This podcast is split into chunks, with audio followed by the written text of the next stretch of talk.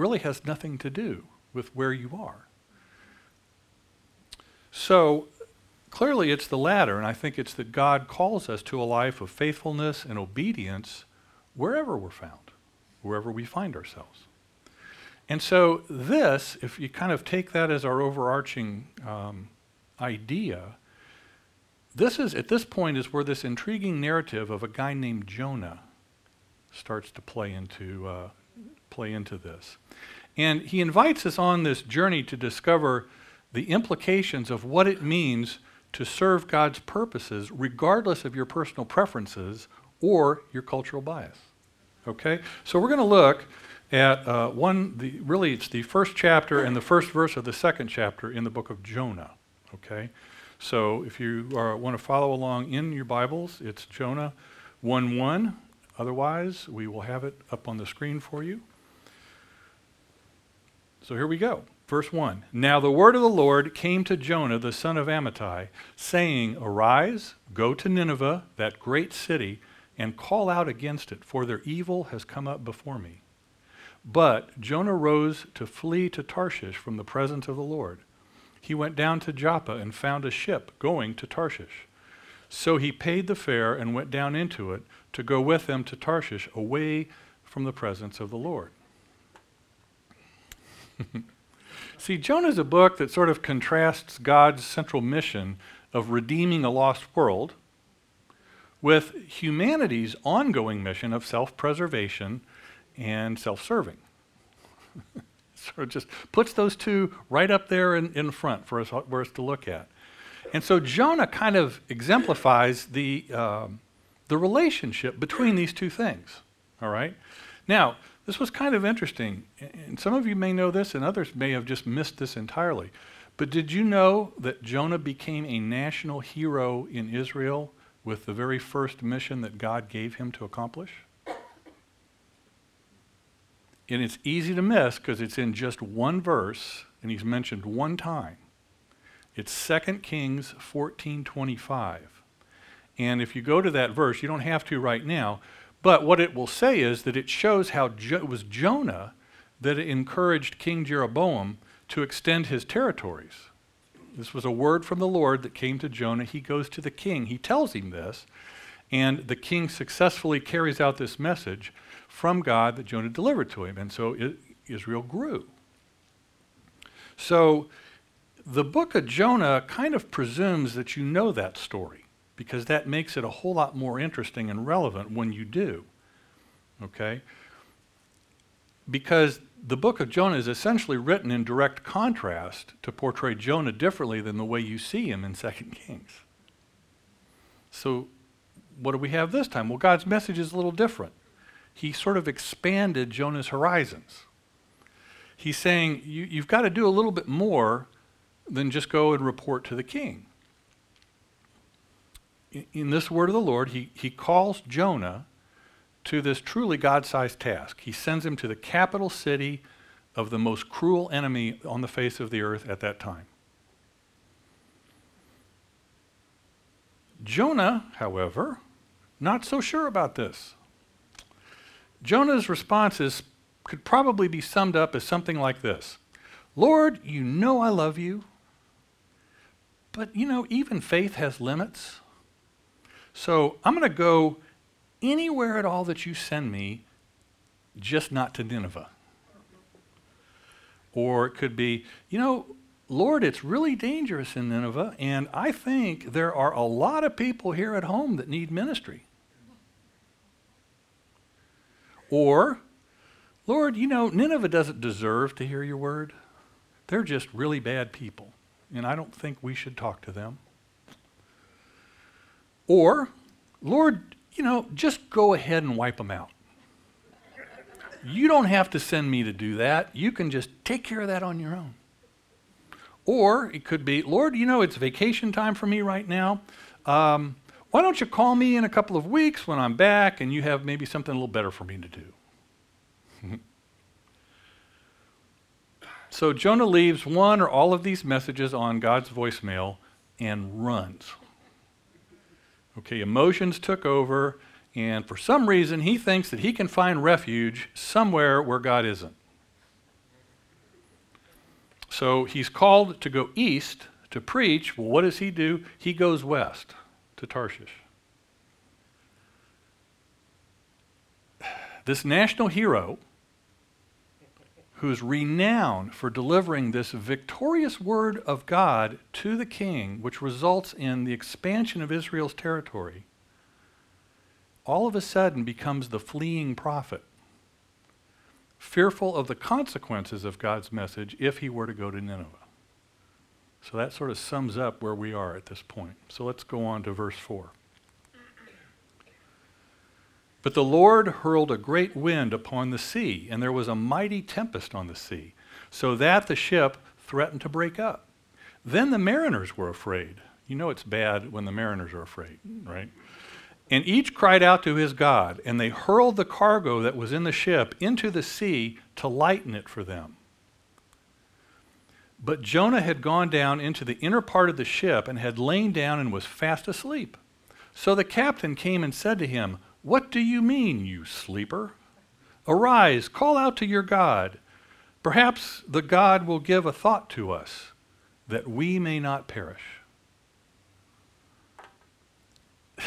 when I read this, that phrase, you sleeper, it always makes me think of the Frenchman in Monty Python and the Holy Grail, you know, who's insulting, you know, you empty headed animal food trough wiper.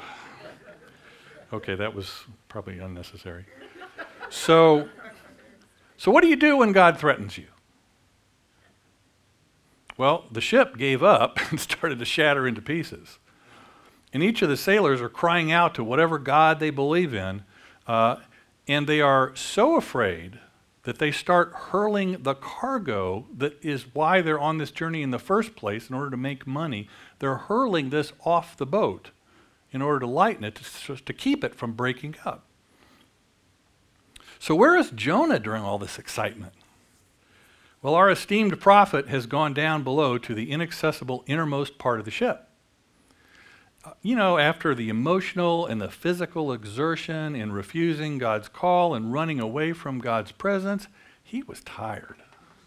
It's exhausting to fight God, right? So, but the thing is, it doesn't even take God to find Jonah. Ship's captain knew his ship and he knew who was on it, right? He knew the passenger list. So he finds this missing passenger hiding away, fast asleep down below, and he's like, What's up with you, Mr. Sound Sleeper? Get up and pray to your God. See, the captain woke the prophet up and said, It's time for a prayer meeting, fella. He wanted every base covered, every God that anybody on that ship could believed in, he wanted them to be implored, hoping that one of them would pay attention and save them from this disaster that they were in the midst of. All right, verse 7. And they said to one another, Come, let us cast lots that we may know on whose account this evil has come upon us.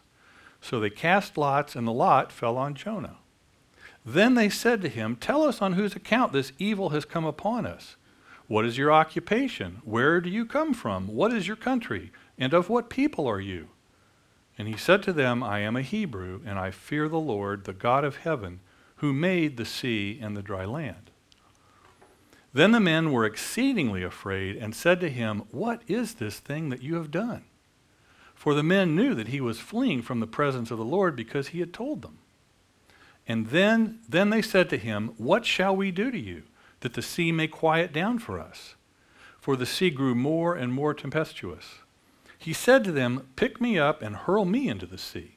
Then the sea will quiet down for you, for I know it is because of me that this great tempest has come upon you. So, what do the sailors do at this point? Well, they cast lots. Well, that, that actually is a very ancient way of finding out the will of the gods, or actually of God, because we have examples of them casting lots in Scripture to kind of learn to discover what it is that God wants to do. And in this case, they're trying to find out okay, who's guilty here? You know, whose fault is this? It's got to be somebody's fault. So, Interestingly enough, God gives the revelation not to Jonah, but to the sailors. Lot falls on Jonah. And so now they know that he's the one who's responsible for all this, this mess that they're in. And so, you know, for a while, Jonah just kind of remains quiet. They're peppering, peppering him with questions, right? Who's responsible? What do you do? Where do you come from? All these questions flying at him because Lot has clearly said, It's your fault, buddy, so we need to find out a little bit more about you. So finally, the prophet speaks up and he identifies himself as a Hebrew. But he gave one more description of himself to these sailors. He said, and, and literally he proclaimed this I myself am fearing Yahweh, the God of the heavens, who made the sea and dry land. So, what is the sailor's reaction to this? Well, we already know they were basically scared out of their wits, but now they got more afraid.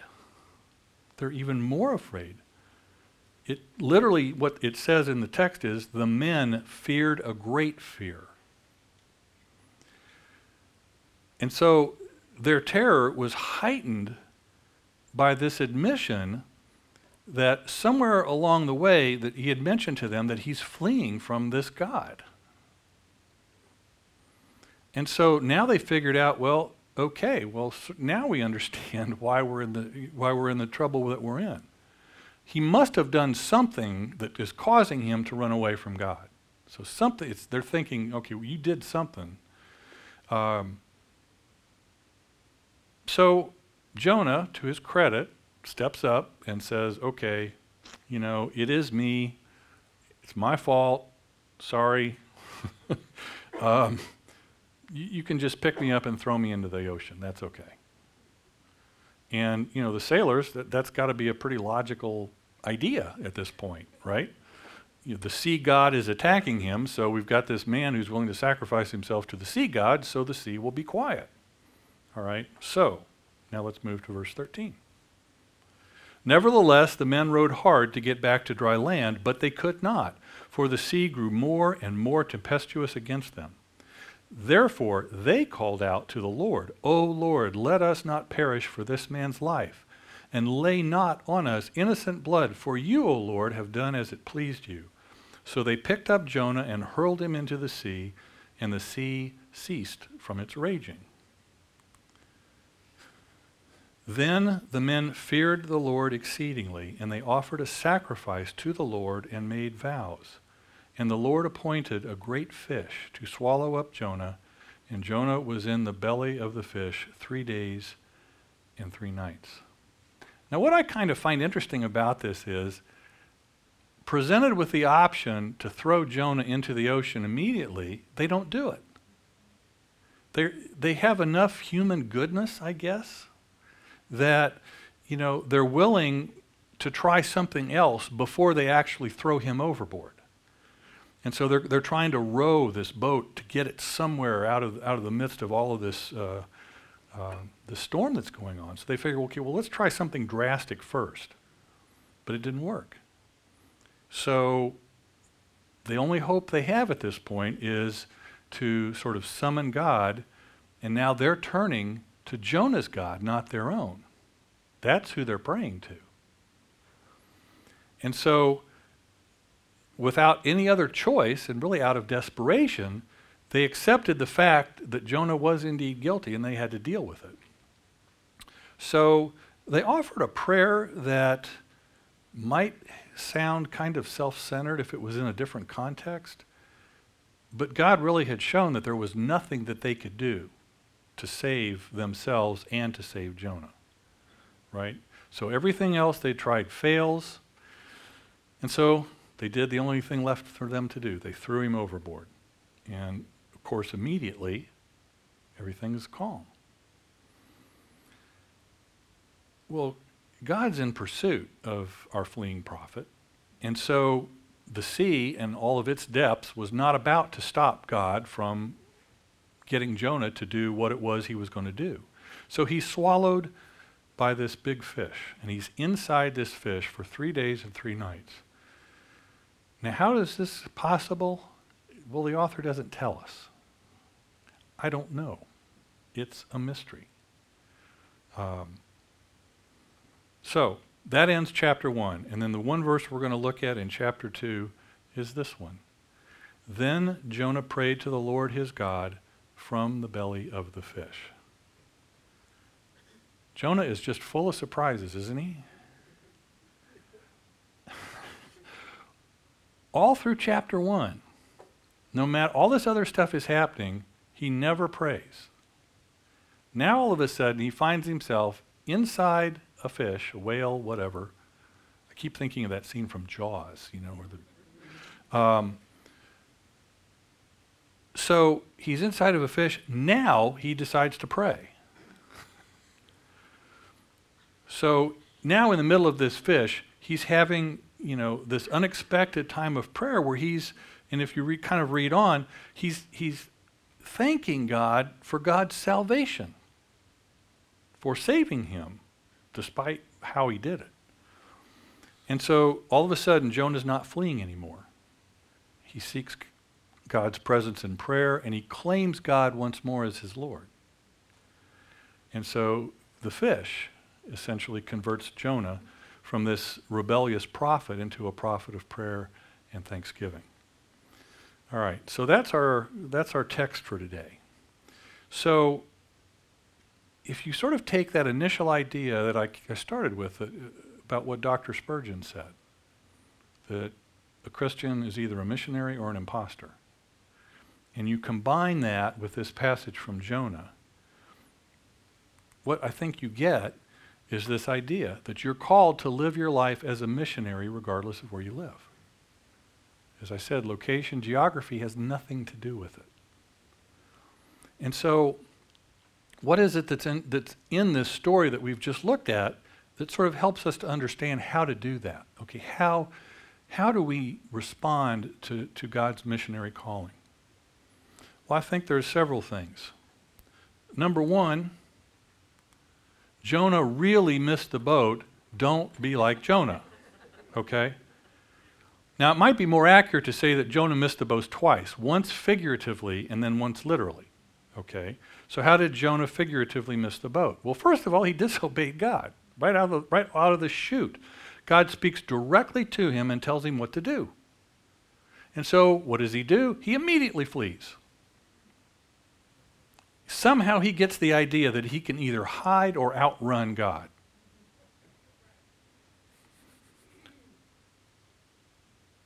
It's, it's really easy, I think, for us to read this and to just, Jonah, you are such an idiot. We could get really critical of Jonah, you know, because of what he did. But don't we all have more in common with Jonah than what we are willing to admit? God's method of communication may not always be as crystal clear to us as it was to Jonah. But I think more often than not, we still have a pretty good idea what he's asking us to do. For example, the name of a person that we haven't been thinking about for some time suddenly pops into our head. And we know that we're either supposed to go see them or maybe call them and find out how they're doing but we don't.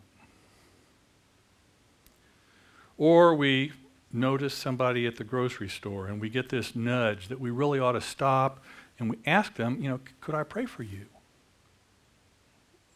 But we don't. Or we're talking with a friend who isn't a Christian and they give us the perfect opening to talk about Jesus and invite them to church. But we don't. And then there's this second way that Jonah figuratively misses the boat. He doesn't pray. He doesn't pray. Here he is, mighty prophet of God, and the first thing he does upon hearing God's command is to get out of Dodge. There isn't, he doesn't utter a single word of prayer that would help guide his decision making process in this. but once again, don't we do the same thing? Aren't we all guilty of this kind of ready, fire, aim mentality? Where aim represents asking God for his thoughts on something before we pull the trigger? See, instead of God, is this something I should be involved in? More often than not, it's God, please bless my involvement in this. So Jonah missed the boat not by, by not praying, and not obeying. And then I suspect that once he was in the fish, he really missed the boat. So the lesson here is don't be like Jonah. Pray and obey. All right. Number two, not every open door is opened by God. I want us to understand that just because Jonah found this ship going to Tarshish doesn't mean that it was God who provided this alternative to obeying him. See, there's a lot of diversions that we're going to encounter along the road to fulfilling uh, our ministry purpose, our purpose in life. And we always have to remain both prayerful and attentive in order to discern what it is, what's from God and what's not from God. What might be trying to distract us or cause us to, to, to be knocked off course. I can give you an example uh, from my own self. I believe that my pursuing a doctoral degree shifted my focus away from fully serving this church. And at least to some degree is the reason that we haven't experienced all the growth that we probably should have. Now, was it wrong to go and get an advanced degree? No. Was it God who told me to go do it? Not really. See, if I'm honest, getting that degree was more about my ego and proving to myself and to others that I was smart enough to do it. So, I've been honest with myself, now I've been honest with you. So it's your turn. What is it that is keeping you from fulfilling your ministry purpose? Do you have hard feelings against someone in the church? And you're using that as a justification to avoid serving in some capacity? Are you engaging in a ministry whose season has come and gone, but you're still trying to make it work despite the fact that God isn't in it anymore? Are you in a particular ministry out of a desire for recognition and approval, not because God called you to it? Do you think some ministry jobs are not worthy of your time and talents? And I will tell you, if that's the one that, that flips the switch, that's Satan talking to you as sure as I'm standing here. Would it surprise you to learn that a few weeks ago, your senior pastor, the esteemed Reverend Dr. Fain, climbed into the dumpster here at church and was jumping up and down in it, trying to mash down the boxes that our new folding chairs came in.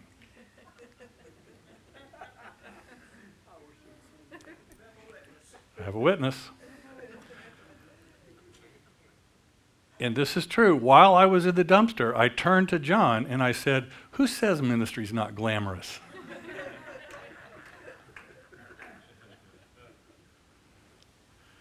See, it's time for all of us to take an open and honest look at what we are doing, or maybe what we aren't doing, to serve God, and then go to Him and find out if we are where He wants us to be and if we are doing what He wants us to do. Evaluate the open ministry doors in front of you and make sure it's a door that God has opened for you to walk through. Next. Sometimes the cure is worse than the disease. We're never really told why Jonah didn't want to go to Nineveh. I mean, he obviously had his reasons. Um, and I would say that probably based on his reaction, fear was, if not at the top of the list, was pretty close to it because he didn't waste any time in running the other direction. Uh, and that doesn't really seem so much like a, like a moral or ethical problem as much as it is I'm just scared and I'm not going. Um, but as we say, hindsight's 2020. So I have to wonder that if he looked back at this whole incident, you know, of everything that happened, you think he realized that it would have been a whole lot easier if he'd just gone straight to Nineveh rather than enduring this much less straight and considerably more disgusting route that he ultimately took to get there? I mean, he was thrown up on the beach, for goodness sake. God is going to accomplish his purposes one way or the other, right? You can either say yes right away, or God is going to deliver you from your disobedience, and it probably won't be easy, and it most certainly be, won't be what you think it's going to be. It's like I said, sometimes the cure is worse than the disease. I have a, a very good friend named Jay Carey, and he's the senior pastor at Bethia United Methodist Church down in Chesterfield. And he's been a friend of mine for about 25 years. We met Jay shortly after we moved here. Uh, he had a daughter that's about the same age as Jarrett, so we kind of got to know each other at the church we were attending. And uh, God started calling Jay into the ministry sometime in the probably about the mid 90s, early to mid 90s. And Jay kept saying no. Didn't want to do it. Well, over a several year period, Jay lost every job that he found. It was he'd get hired, and then a couple of months later, he'd suddenly get laid off. And then he'd get hired, and all of a sudden, the company that hired him would go out of business. And then he'd get hired, and then he would get fired for some reason. And all of this is going on while he has a new house and a new family that he's trying to support. He was basic, I think, basically the sole support that they had. Well, once he finally said yes, it took him a while, kind of like Jonah. He got his degree from Duke Divinity, and he's had a hugely successful 20 year tenure as a pastor of that church. So I bring that up only to say that it's likely to work out better for everybody if you would just say yes the first time instead of waiting for God to cure your stubbornness, however He chooses to do that. And then finally, prayer fuels mission accomplishment. Prayer fuels mission accomplishment. Does it surprise you as much as it surprises me that, you know, our professional prophet here, Jonah, doesn't even think to pray until he's literally swimming in fish guts? But see, at the same time, this is what I think makes the Bible so wonderful. All the heroes are far from perfect, save one. They don't set some standard of behavior for us that's impossible for us to attain if anything, sometimes we even look good compared to the way some of them are.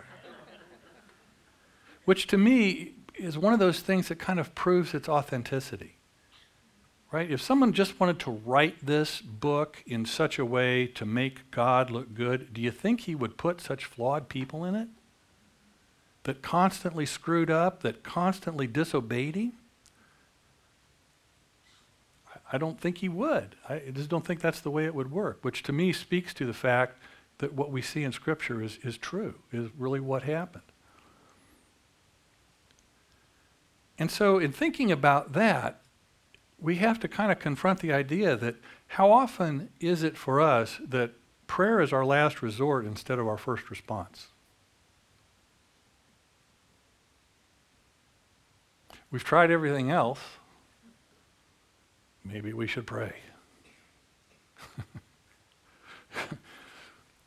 we, uh, you probably got uh, something from me announcing that you know we're now doing these m- monthly nights of corporate prayer, and it was it was out of a, this book that I was reading called Comeback Churches, and it was based on a study of 324 churches that were either in decline or were uh, stagnant. Okay? And so these 324 churches reversed that trend, right? So they started to come back. And so the study was on how they did that. You know, what did they do and so forth. And as I said in this email, the number one thing that they did was to, to start having a time of intentional, specific corporate prayer. Now, I mentioned that statistic to the group that was here on Wednesday, and it was a really good group. We had about 13 people that, that came, and I thought that's pretty good for a first time. And I remember distinctly, I don't remember who it was, but I heard when as soon as I said that, someone goes, Really? Almost like, wow, God, if we pray, then that's what really seems to make the most difference. Huh. Who'd have thought? it just tickled me. It just it really just tickled me. And see, it, kind of goes to the point that it shouldn't surprise us that the the change that made the biggest difference in turning those churches around wasn't new facilities. Now that, you know, all of these things that I'm going to mention make a difference. So I'm not saying that you just ignore everything else and only pray. It's just that prayer was the number one thing that they all did. Now, sometimes they changed facilities, maybe moved to a better one or upgraded, you know, where they are. We're doing some of that now. It wasn't a new and different worship team, although sometimes that would make a difference. It wasn't, we got to change the way we're organized. It was prayer. Prayer was the number one thing. And so I just really want to encourage you. We had a very good turnout, like I said, 13 folks, but we can do better than that. Great would it be if we all could get here on a Wednesday night? And I understand sometimes you just can't. Work things, children things, that's okay. Believe me, I get it. I went through all of that myself. Uh, so I know it's hard. But we're going to do it again on April the 3rd. All right. So put it on your calendar now. Prayer at church, April 3rd, 6:30 p.m.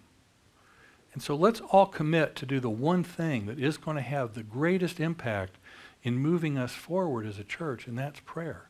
Prayer fuels mission accomplishment. 6:30.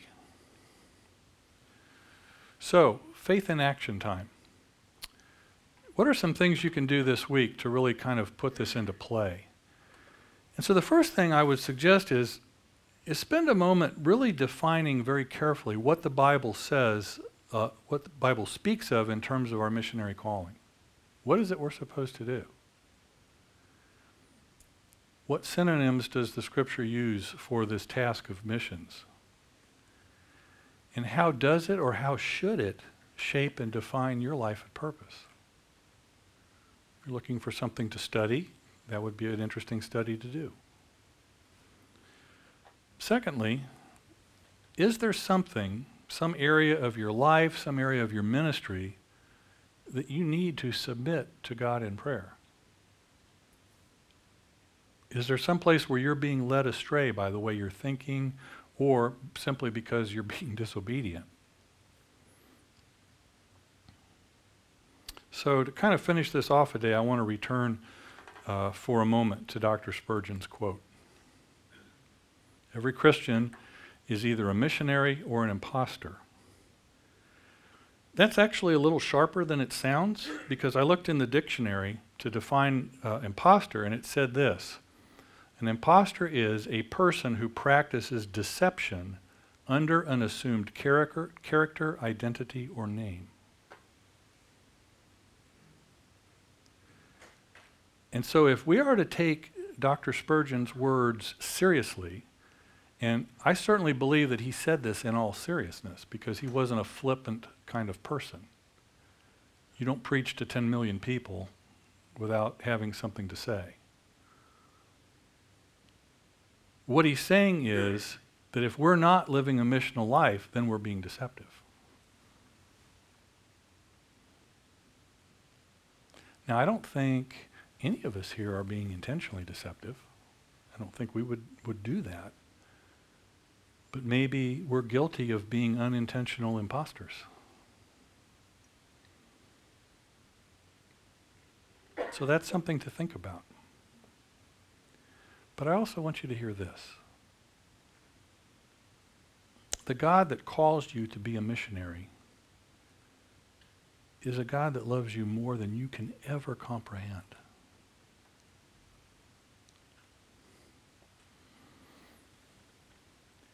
And he does so even if you're not living exactly the way he would have you to live.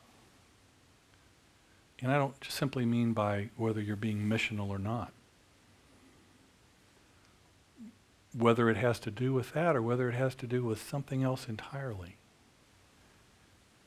God loves you. He only wants what's best for you. And we, we have to trust that he really knows that, that he knows what's best for you.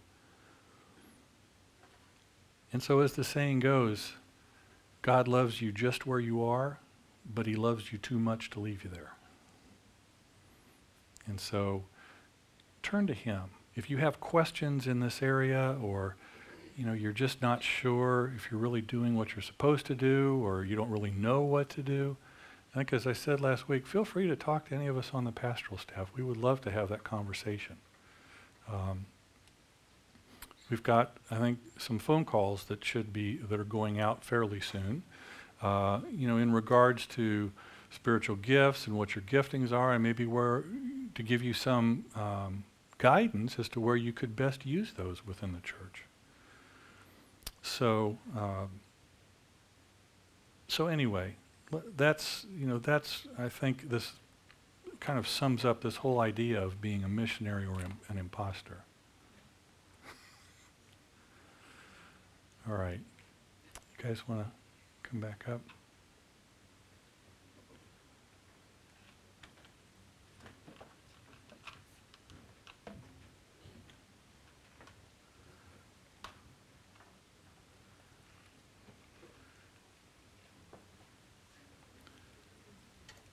I know where most everybody is, I think, in terms of your faith journey, but certainly not everybody. And so um, we want to make it a priority that we give people the opportunity to accept Jesus. If you're not, if you haven't, or if that's something that you really want to do, uh, we want to provide that opportunity. So right now, I would simply ask you to close your eyes. And, and I'm going to just read a prayer. It's really an invitation. And um, if this is something that you want to do, then I just encourage you to do it. If you've already done it, then maybe it's an opportunity for you to sort of reaffirm the decision that you made uh, whenever you made it. And so we pray, oh God, I admit that I'm a sinner and I'm sorry for the sins that I've committed. Right now, in this moment, I am willing to turn away from that sin. I believe in my heart that Jesus Christ is your Son, and I believe that he died for my sins and that you raised him to eternal life. I believe all of that. And so right now, I receive Jesus as my Lord. I receive Jesus as my Savior. And from this moment on, I want to follow him in the fellowship of the church, his church. So I ask you now that you would guide my life and help me to do your will. It's in Jesus' name I pray. Um, actually, we turned the lights off a tiny bit too soon doing something a little different. If you would all pull out your connection card that should be in the seat pockets in front of you, and there should be pens there too. We have some options. You see, we have a QR code on here, so if you want to enter this on your phone, you can do that.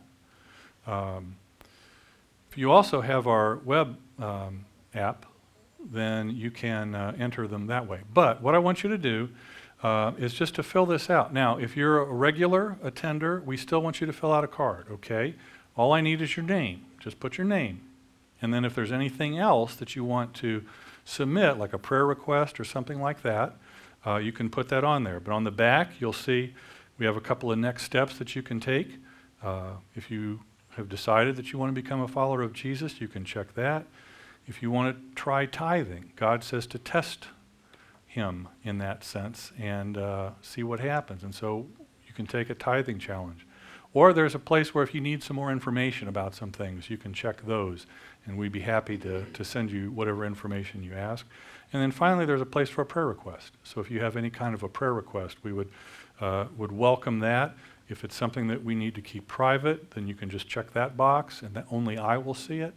Uh, but otherwise, it's something that will be compiled and sent out to the church at large uh, so that everyone can be praying for it. So if you would just take a moment and fill that out, we're just going to take 60 seconds and then we're going to collect those. And if you have uh, your tithes and offerings and want to include those along with this collection, uh, you can do that then as well.